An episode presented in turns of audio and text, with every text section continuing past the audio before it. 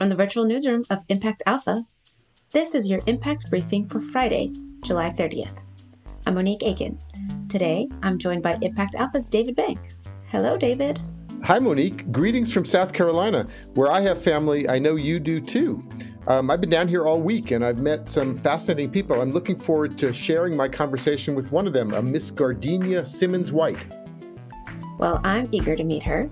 And we'll also hear about Black Philanthropy Month starting next week from Renee Joslin, founder of Philanthropy Unbound. But first, here's what you need to know from the week in impact investing. It was a big week for big climate funds. TPG Rise, with help from former U.S. Treasury Secretary Hank Paulson, raised $5.4 billion toward a targeted $7 billion in growth equity for ventures in clean energy, decarbonized transport, agriculture, and natural solutions. Brookfield enlisted former Bank of England Governor Mark Carney to raise $7 billion on their way to a $12.5 billion fund to transform carbon intensive businesses. Firms have already closed on more climate funds in 2021 than in the last five years combined. Another big private equity player, KKR, took a minority stake in Sol Systems, a community renewable energy platform in Washington, D.C. Sol's impact power purchase agreements link solar project with community investment, habitat restoration, and job creation. KKR is committing up to $1 billion for shovel ready projects. And it's not just the big funds. In India, Samunnati is floating a green bond to help the country's farmer producer organizations adopt climate resilient farming practices. In Nigeria, Cross Boundary is backing PowerGen to develop a network of more than two dozen mini grids to serve more than 50,000 people. And in Chile, the plant based food producer Notco raised $235 million for its plant based alternatives to milk, ice cream, burgers, and mayonnaise. Companies and investors across Asia, Africa, and Latin America are finding competitive advantage in sustainability and ESG. A trio of guest posts on Impact Alpha explored the trends. Impact Alpha subscribers got all of these stories and more in their email each day this week. Hello, David. So, tell us what's going on in South Carolina. Well, Monique, your Reconstruction podcast got me so fascinated by the history of the original Reconstruction. And really, the starting point of that is here in South Carolina's Low Country with something called the Port Royal Experiment. So I've been down in Port Royal and the Sea Islands poking around a bit. It turns out it was only seven months after the beginning of the Civil War, November 1861.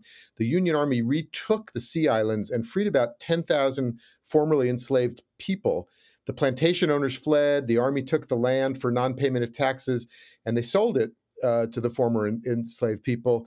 Because of the isolation of the islands here, the, the Gullah Geechee culture was quite strong, and the Port Royal experiment created schools and hospitals. And the area, whole area, really became a seedbed for kind of a multiracial economy um, you know, while the rest of the Civil War was still going on, the center of it was something called the Penn School on St. Helena Island. It's now called the Penn Center, and it's really become one of the most important kind of touchstones of the whole of the whole era and the whole history. Um, we met a woman there named Miss Gardenia Simmons White, uh, who was a student at the Penn School, one of the last class graduating classes there um, in 1952. Oh, we, we call it sacred. We, we call it, you're on holy ground, you're on sacred land, because this was where you had the very first school for the newly freed enslaved people so they could get an education. Uh, you are at Penn Center, which um, formerly Penn School, which was the very first school for the newly freed enslaved people. It started in 1862 by a Unitarian and a Quaker they were abolitionists and they were sent by the Freedmen's Bureau to educate the newly freed enslaved people. Now, Penn School started in um, one of the uh, sh- uh, sharecroppers' living room with nine students.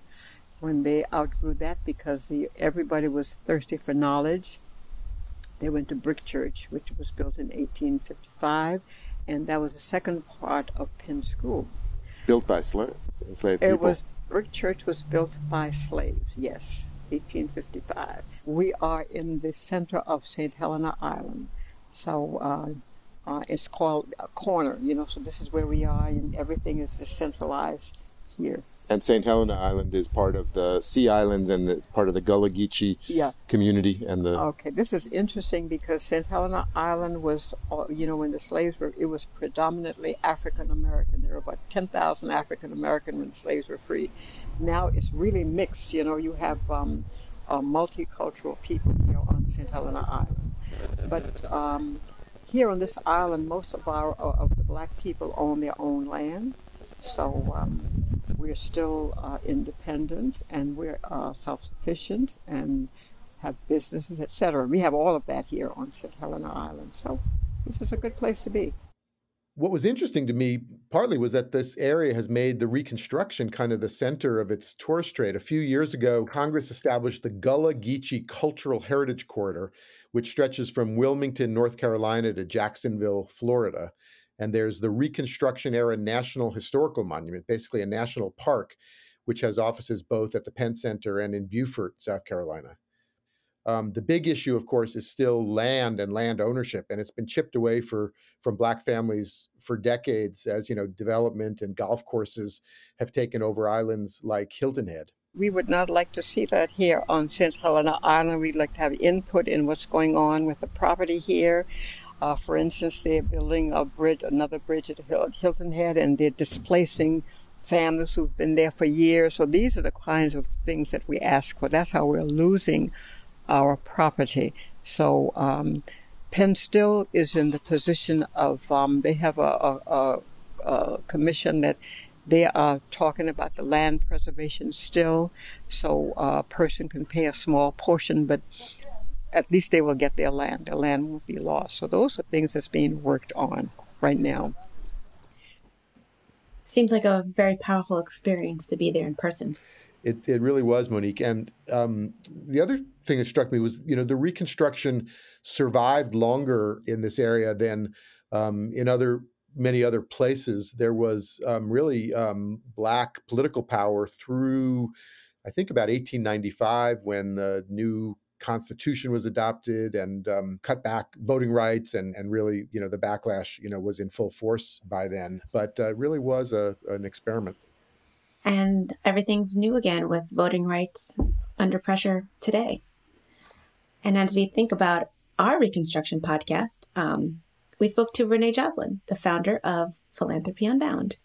And it was Renee who introduced me to Black Philanthropy Month, as I mentioned at the top. The 10th anniversary of this celebration begins on Sunday. Renee and I talked about how philanthropy unbound can put humanity back into investing in all its forms. And the root word, um, and actually the meaning of philanthropy, is really love of humankind. And so philanthropy needs to be unbound from this like premise that we've put on it that it's only mainstream large institutions that get to give love to humankind. Now all of a sudden like, people are having aha moments. Now but what the with this uh, these aha moments the opportunity now is to say oh i need to invest differently. I need to pay attention. I need to make sure that what i'm doing is comprehensive and i need to make sure that it could actually support sustainable institutions and not just say hey i gave that organization a million dollars. So what? That's going to do it for your Impact Briefing this week. More all day at impactalpha.com. Thank you, David, and thanks to our producer, Isaac Silk. Subscribe to get full access to the site and the daily brief. Right now, we're offering podcast listeners $100 off their first subscription. Go to impactalpha.com slash subscribe and use the code briefing100. Thank you for listening. I'm Monique Aiken, Managing Director for TIP, the Investment Integration Project. Make sure to check back for next week's briefing, and until then, take care.